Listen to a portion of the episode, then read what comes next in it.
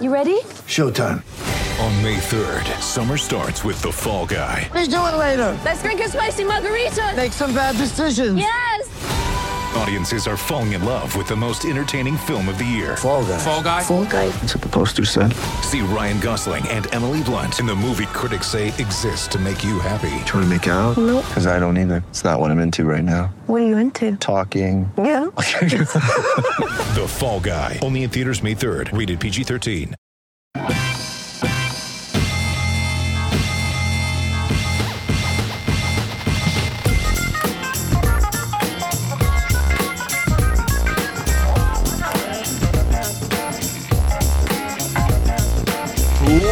Welcome everyone to RB1 colon fantasy football podcast, part of the Fake Teams podcast channel. I am your humble host, the once conducted, the now completely dead Devin Funchess hype train, rom com aficionado, worshiper of N'Keal Harry and Damien Harris, truther, the old married guy, Pete Rogers. And I am joined by some of the guys. We got DK Metcalf's number one admirer, doubter of Juju Smith Schuster, proponent for a line of Jon Snow hair products. You heard it here first, resident old man Clark Barnes, and the biggest 49ers fan, you know, Arya Stark is a spirit animal, the only man who hates Larry Fitzgerald, the fit end of what scientists lovingly call, a quote, facts. The ginger normal man, Nick Bodiford. Guys, how are we doing today? Good man. How you doing? Doing great, Pete. I'm good. I'm good. Uh, I wanted to start the show with a moment of silence, though, for Clark and for Hunter Henry, who just can't stay healthy. Yeah. It's a bummer.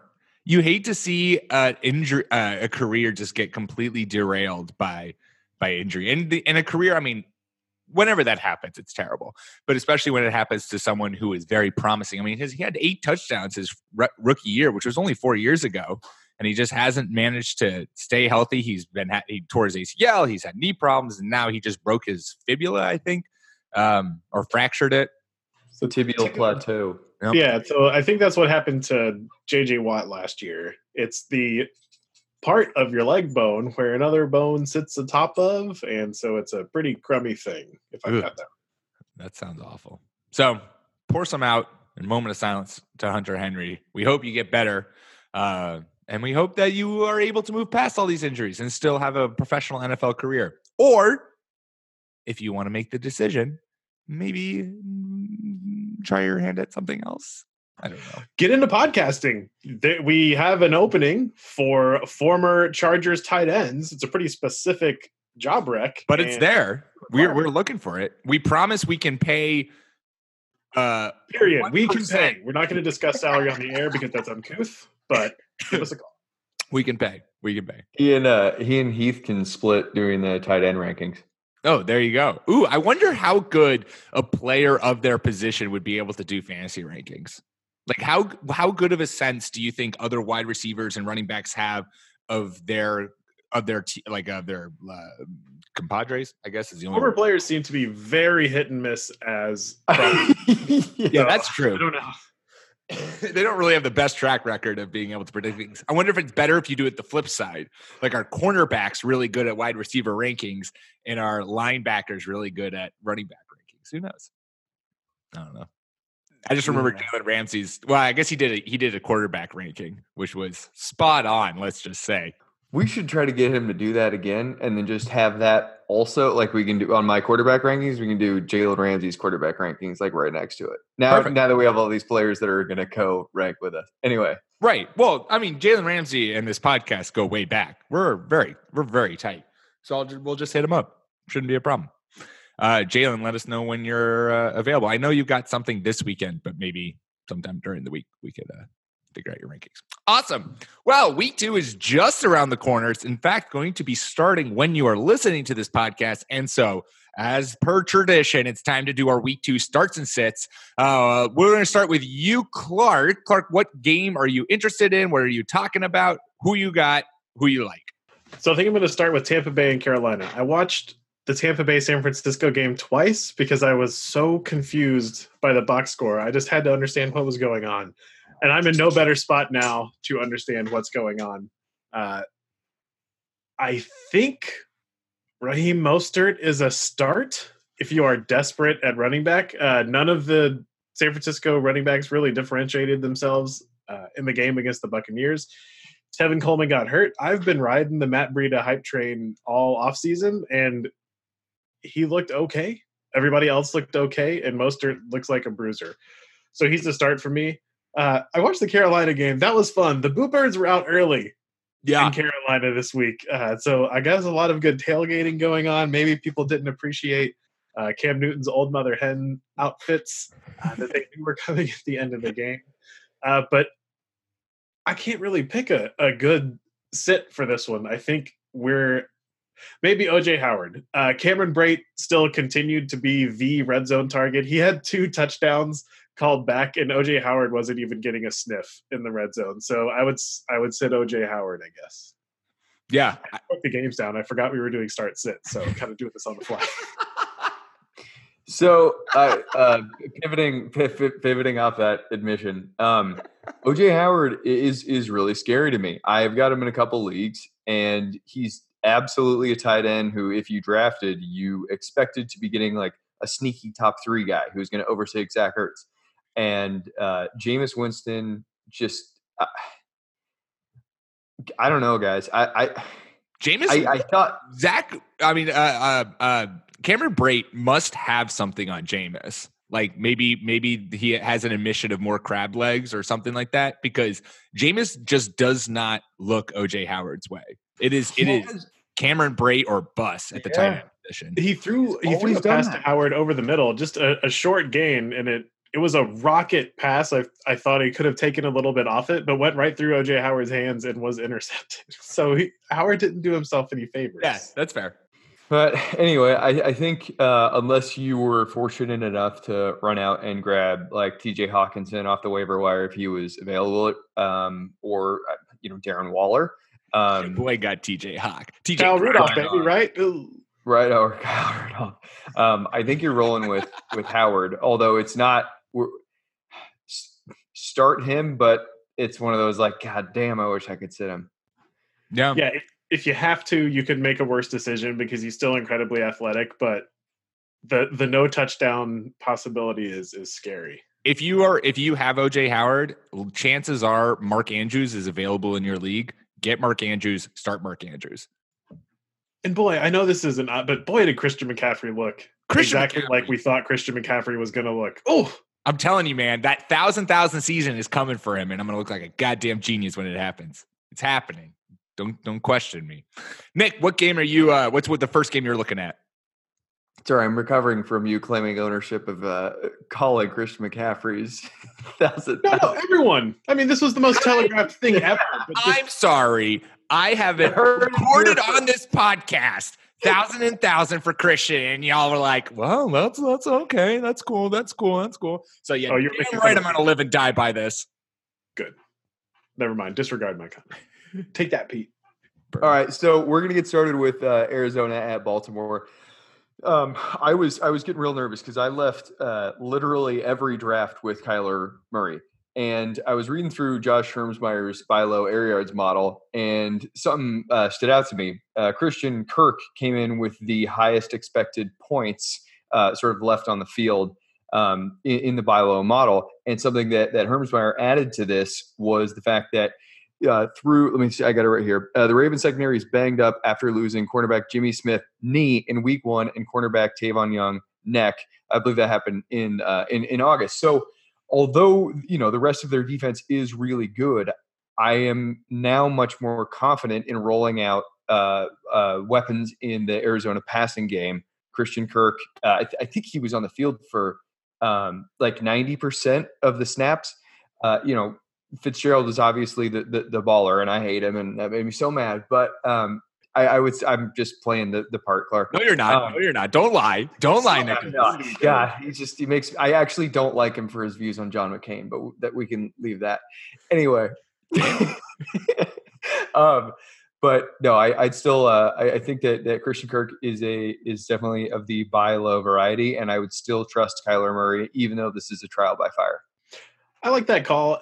I- the thing that I didn't like about the Arizona Cardinals hype this summer is that it just got way out of hand. I think we can still be excited about the Cardinals taking a huge step forward without projecting them to win nine games and without projecting Kyler Murray to be the best quarterback to ever play the game, there's still a lot of room in there for him to be serviceable and support someone who I think is super talented in Christian Kirk and, of course, Larry Fitzgerald. I think uh, I wanted to point out that this again how good we are at our jobs. Last week, start and sit. Clark said to sit Kyler Murray, and Nick said to start Kyler Murray. Man, first half Kyler Murray was sittable. Second half Kyler Murray was startable. We fucking nailed it. Good for us. Good for us. Hit nail on the head. You couldn't have asked for a better prediction than what we just gave. Did you get to watch overtime in that game? Uh, no. I watched up and through the, like the middle of the third, then and then I was like, okay, well this this doesn't seem fun anymore. And then of course Kyler That's- goes off. He looked so good. His He looked- accuracy was amazing as Yeah, the game no. I was watching the highlights, and he did look a lot better, a lot more comfortable, and they were finally getting people open and giving him some mild protection. I think, I think if you if you if you are like you, Nick, and you came away from most drafts with Kyler Murray, do not panic. I think he is he is still just getting his feet wet in the NFL, and we saw when he gets comfortable how pow- like how good he can be. So like I, I don't think that what we saw in the first half of the Lions game is like an indicator that oh shit sell all your Kyler Murray. Yeah. Uh, final final point on on this game. Uh, I'm blanking on the exact number, but uh, Adam Levitan was was tracking the personnel groupings, and they ran out of uh, uh, four receiver sets. Like I think it was over 80 percent of the time, or maybe it was over 70 percent of the time. The the league high last year on the season was like 23 for the rest of the NFL. So they are fully committed to air raid.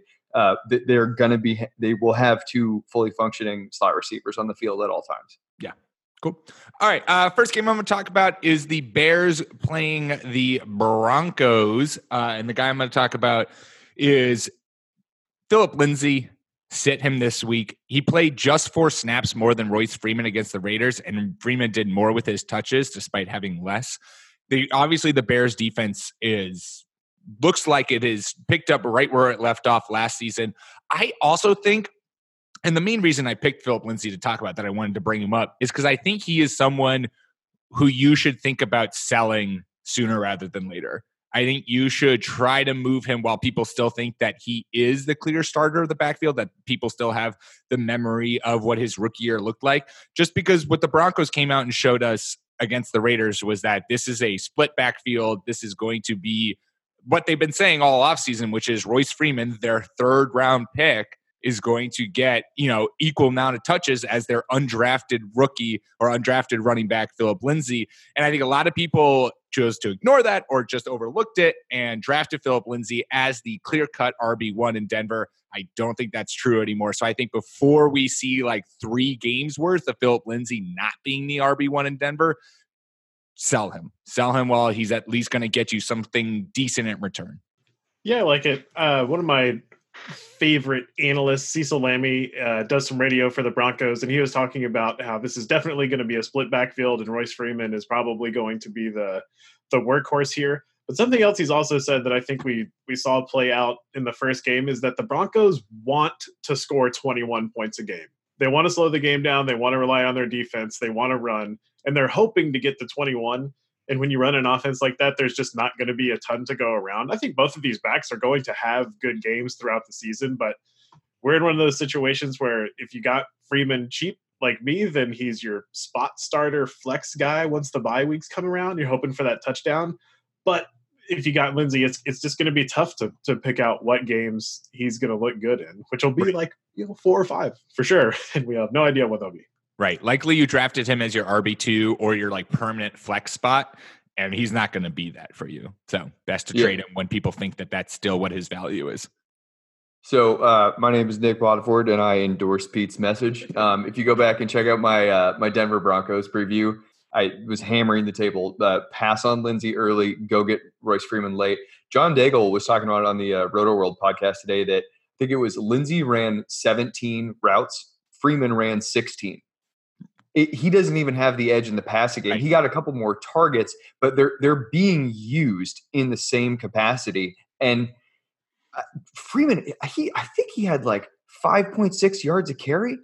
Yeah, he looked good. really well, and he did. He looked really good. He was in there uh, uh, for pass prote- in, a, in a number of uh, pass protection situations.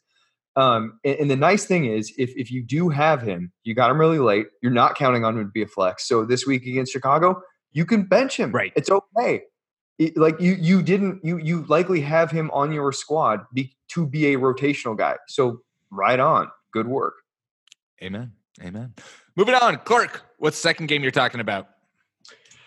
Uh, so I've got the uh, absolute worst team in the league who are just jerks.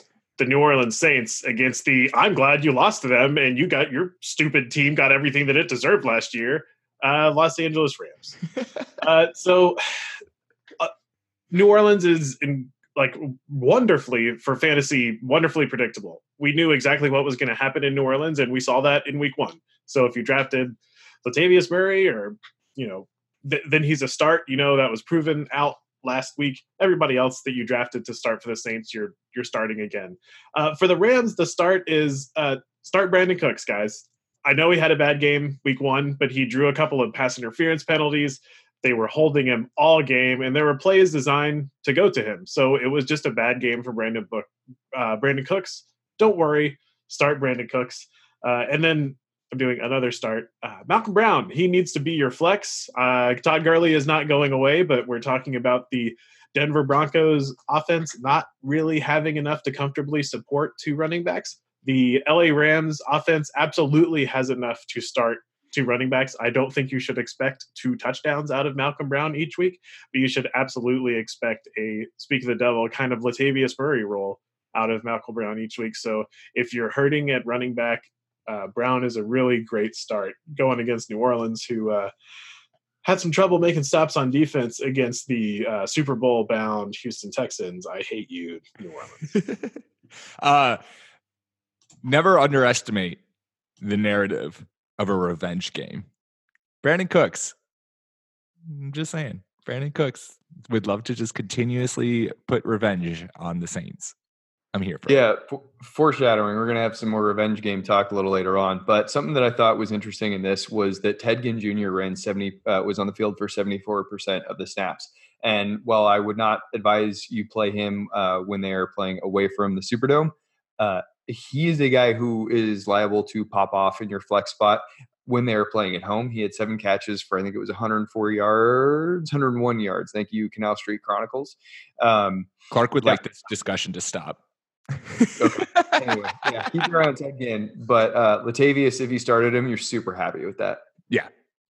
Definitely. So Nick and I are slacking back and forth late Monday night, and you know it's all very friendly and nice. And then uh, what's his name? That jerk Wil Lutz hits that field goal, and then Nick replies unrelated to another thread that we're in. Woohoo! And I am just incensed. For some reason, we were having such a nice conversation, and then no, it turns out, oh, stupid. I, football is so stupid sometimes. I'm gonna be honest, man. Uh, the Houston Texans, as an organization and as a team, don't deserve Deshaun Watson. I yeah, Like he was incredible. I mean, for the whole game, but for that final part to get them to get them the lead, and then Bill O'Brien. What the fuck are you doing in a prevent defense when they need to get six yards? Did you guys see him establishing the run with Carlos Hyde though? Hey, Carlos Hyde looked freaking good.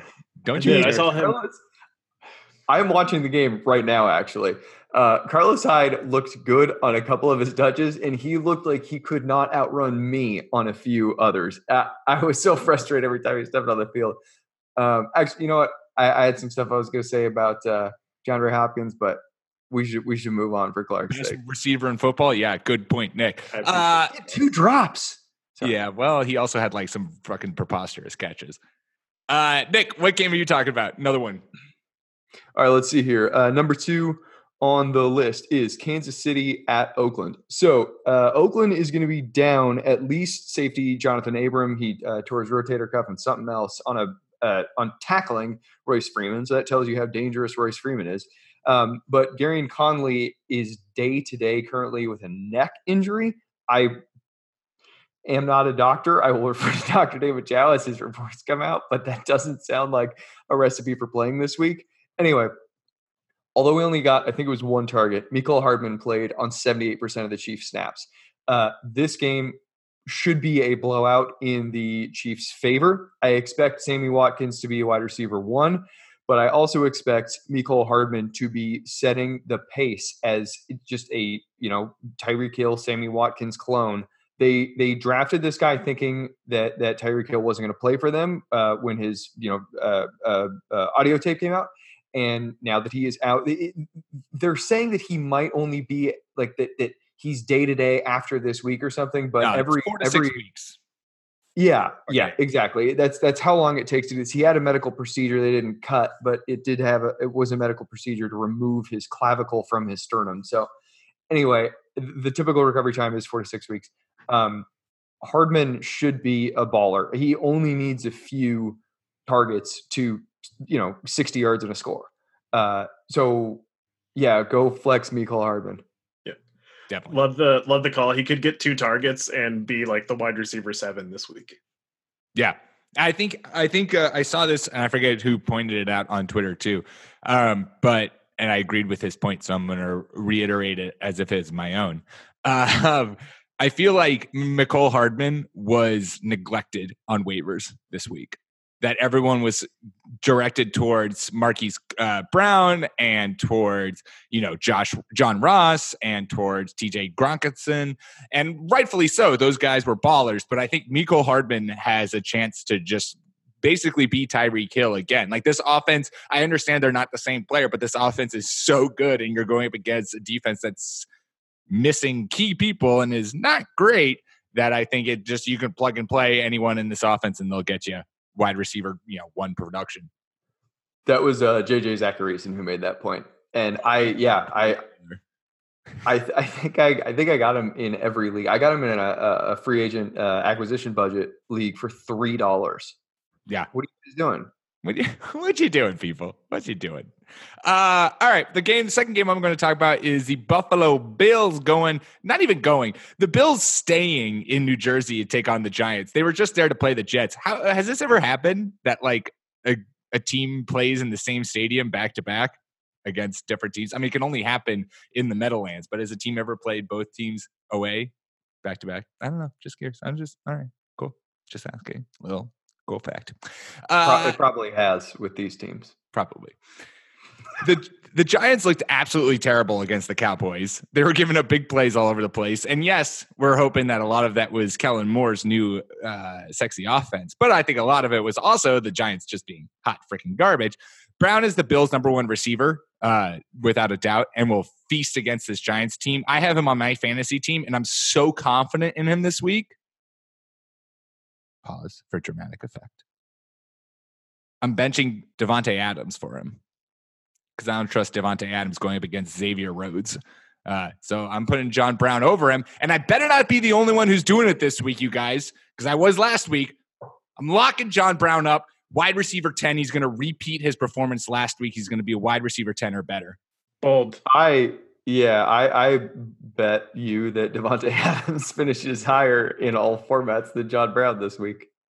Uh, Xavier Rhodes shut down Julio Jones. And uh, how good did Davante Adams perform against the Bears last week? So, you know, that's on the table. all right, that's taken. No, I, I I do I do love this call. Um, the the the Bills are going to destroy this this Giants team, and I think Josh Allen. I've got him sitting at uh, QB twelve. I, I that's sort of me just hedging. I, I think he's a, a quarterback one this week, like no question. Yeah, and the I know that we've talked about this on the podcast a little bit, uh, but the Bills' defense is absolutely the real deal. I know that they didn't exactly dominate the Jets, but I think the Jets are going to be a little bit better than we expected. Uh, that was kind of a crazy game. The Bills' defense, if it's out on your waiver wire, definitely go grab them. They're going to be, I think they're going to be the kind of one of the surprise squads this year. They have a whole bunch of talent on that side of the ball. Nice. A little defensive talk. Clark Burns bringing it to the podcast. Also, Devin Singletary is the running back one in Buffalo now, and we talked about him a lot. I, I was so surprised by the preseason usage, and I mean, even even this usage, he only had like four touches and finished with 78 yards. He was on the field, I think, for 19 straight snaps before getting a touch. So and then, and then Frank Gore got 11 carries for 20 yards. I don't understand what they're doing. Anyway, yeah, if you were able to go get Devin Singletary too, uh, good on you. Shaboy got him, and Shaboy starting him. Uh, all right, before we go on to our final th- three games that we're going to be talking about, uh, we're going to first take a quick ad break. Get ready for the greatest roast of all time the Roast of Tom Brady, a Netflix live event happening May 5th. Hosted by Kevin Hart, the seven time world champion gets his cleats held to the fire by famous friends and frenemies on an unforgettable night where everything is fair game. Tune in on May 5th at 5 p.m. Pacific time for the Roast of Tom Brady, live only on Netflix. With threats to our nation waiting around every corner, adaptability is more important than ever. When conditions change without notice, quick strategic thinking is crucial. And with obstacles consistently impending, determination is essential in overcoming them. It's this willingness, decisiveness, and resilience that sets Marines apart. With our fighting spirit, we don't just fight battles, we win them. Marines are the constant our nation counts on to fight the unknown. And through adaptable problem solving, we do just that. Learn more at marines.com. All right, now that we're back from that, Clark, what is the final game that you are looking forward to this week? I kind of mixed up here and talked about it a little bit already, but uh, I'm looking at the San Francisco 49ers against the Bengals de Cincinnati. Uh, I think that the Andy Dalton explosion is real. And if you whiffed on your quarterback and want to stream someone even late in the week who's probably still available, I think Dalton's a start.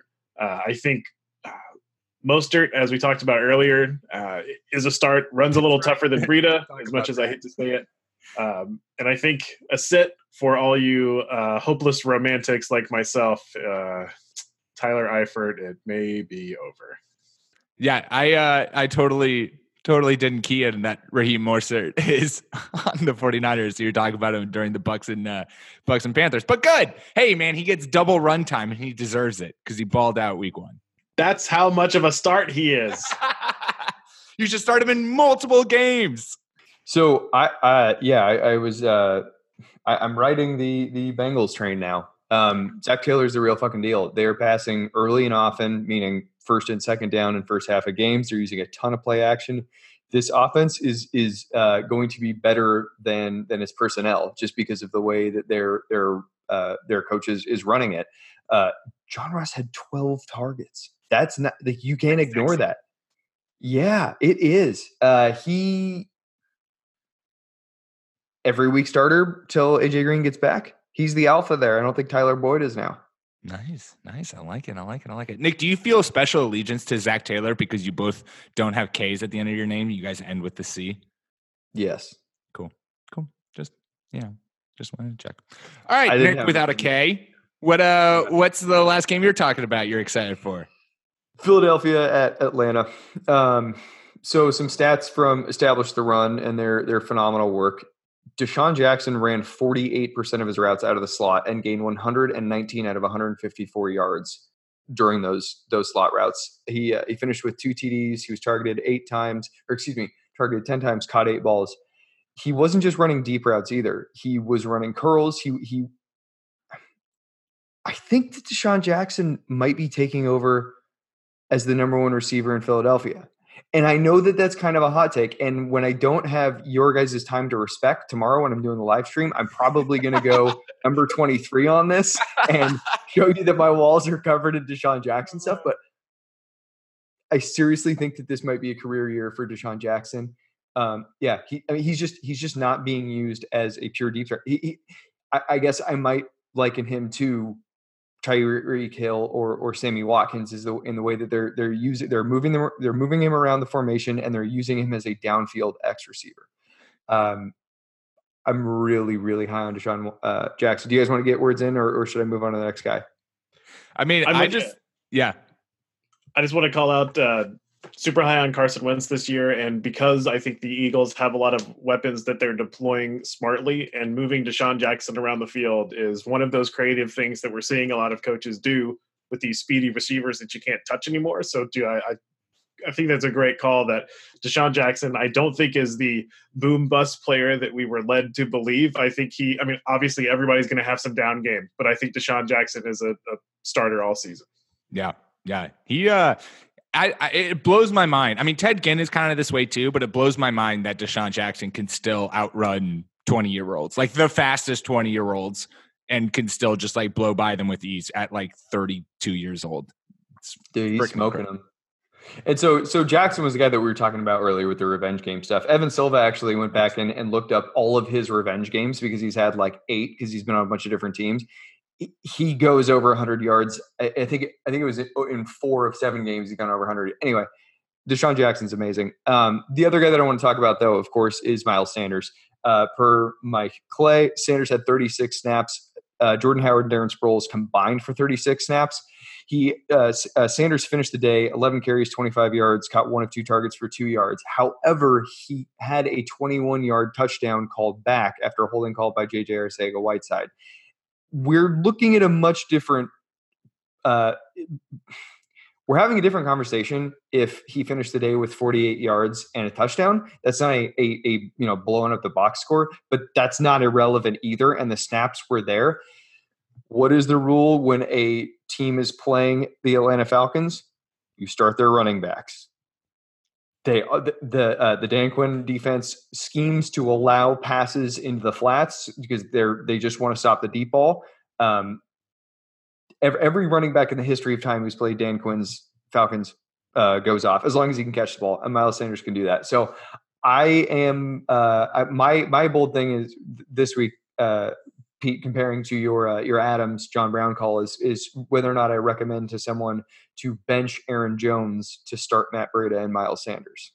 I would vote yes. I think, I mean, we saw how good Dalvin Cook was against the uh, Falcons' run defense. I mean, Cook looked amazing. Uh, and and I don't see why you couldn't expect Miles Sanders to have similar success, especially since the Eagles' offensive line is leagues better than uh, than the Vikings' offensive line. Clark, you in or not? Miles. That I like Miles Sanders against the Falcons. Yeah, I think that's a really good call. All right. Cool. Everybody's simpatico on this week's pod. I like. I know, I know. We need, we need. I thought my, we need something spicy. We need to really spice this up. Well, we're oh. getting to the Jacksonville Jaguars, Clark. Even though you Yeah, do- those are spicy. I just I like them. this is crazy. Wow. Is it because their defense is now hot garbage? No, so I have I'm in a bit of a crisis of conscience here. I've always hated the Jaguars. Uh, sometimes for no reason, and sometimes because they are eminently hateable. But over the past week, I've gotten to know Gardner Minshew a little bit. Oh, And tell me damn more. it if I am not on board with this guy leading the Jaguars to second place in the division. I just want to know more about this man. He seems fun, self deprecating, and not in a stupid, like, I've been told this is funny way. I really like this guy. I I I'm 100% sold on him too, and that's why I wanted to take this game because I'm telling you, start DJ Chark this week, baby. I'm buying the mustache of Gardner Minshew and Clark and Chark balled with him against the Chiefs, and I expect the Texans and Jags to be a shootout. Um, and if they can keep Watson upright, but like this is going to be a air it out game. We saw that the Saints had success with Ted Ginn airing it out against this Texans defense, and I would expect Chark to play a similar gig against them and have maybe similar success. I think Minshew, man, this is this guy seems legit. I think it was uh, John Daigle today also talking about Minshew uh, in college. He was ready to transfer to Alabama to basically just like be a backup on the roster. But but he wanted to he wanted to transition into coaching, and so his plan was to just sort of like exist on the roster, but but work as an assistant coach and just move into coaching. And then Mike Leach was like, "Yo, you're to be my fucking quarterback, and you're to set a bunch of records." I think that's what he did. Anyway, Mike, Le- God, just draft Mike Leach's quarterbacks, man. They're fucking ready. No, I I heard the exact same thing. I heard people talking about that too. Uh, it was Chris Wesseling of the Round the NFL podcast who was talking about that. How he is just like a student of the game and comes in. He looked completely comfortable coming in against, albeit a, a lackadaisical Chiefs defense, but still like didn't have any kind of stage fright. we'll see what the what the season holds. But if at the end of this year Gardner Minshew is their starting quarterback, and they're like, "Well, we just kind of lucked into this," I I would not be surprised. I would be surprised if he starts for them next year. Or if he just plays like three good games out of nine, he'll be a backup in the NFL for like Yeah. the next decade. And I I want that to happen. Plus, coming into the league with a dope ass mustache is so much cooler than Baker being like, "Oh, rookie of the year, I'm gonna grow a mustache to be cool." Sorry, Baker, I love you, man, but come on, you, you can't do that. You got to come into the league. The people got to get to know you with the stash for it to be cool. Minshew might be a replacement for Ryan Fitzpatrick. Mm. And that's why you start DJ Chark, baby, because Ryan Fitzpatrick's going to throw bombs like a motherfucker. Cool. Awesome. Well, so there you go. Week three, or it's week three. week two starts and sits, and a little Minshew love. God damn, man. We we do love our, our young quarterbacks on this podcast. Oh, that just sounded terrible. Ugh. We we love quarterbacks who have uh, early NFL careers. There we go. Much better. Close it out, Pete. Uh, all right, before we go, let us give our picks for Thursday night football. Bucks versus Panthers. Clark, who's winning this game? Oh, I I feel like the Panthers is the I was just curious to see how daring you would get. Uh, Panthers. Yeah, it's it's got to be the Panthers. I mean, we spent all offseason hyping up this offense, and if this offense doesn't come to come to play against this Bucks defense, then uh, well, then we look stupid, and we can't have that now, can we? But I am interested to see. So the the Tampa Bay front seven really did a number on San Francisco's running game. San Francisco broke off a couple of big runs, but Kyle Shanahan is amazing at just moving the football and putting his players in situations to win. And the Buccaneers did a really good job of uh, shutting down the run. So I think against the Panthers, who we know can run and who we know have an incredibly talented running back, if they can hold McCaffrey to like 120 or 130 all-purpose yards, I think that'll be. We may start to realize that maybe Tampa Bay's defensive line and front seven are actually good. I mean, they've invested a ton into it. I mean, so it would like be nice from a team development standpoint that the amount of first rounders you put into that front seven finally actually pay off. Um, but they did. Tevin Coleman got them twice in the passing game for I think thirty plus yards. Um, so there's you know there's still some room there for Christian McCaffrey to feast and for him to get his thousand thousand yards that I called perfectly, so that it is only me who deserves credit when that happens. Let the record show only me who gets credit for that. Justice. Justice. Excellent.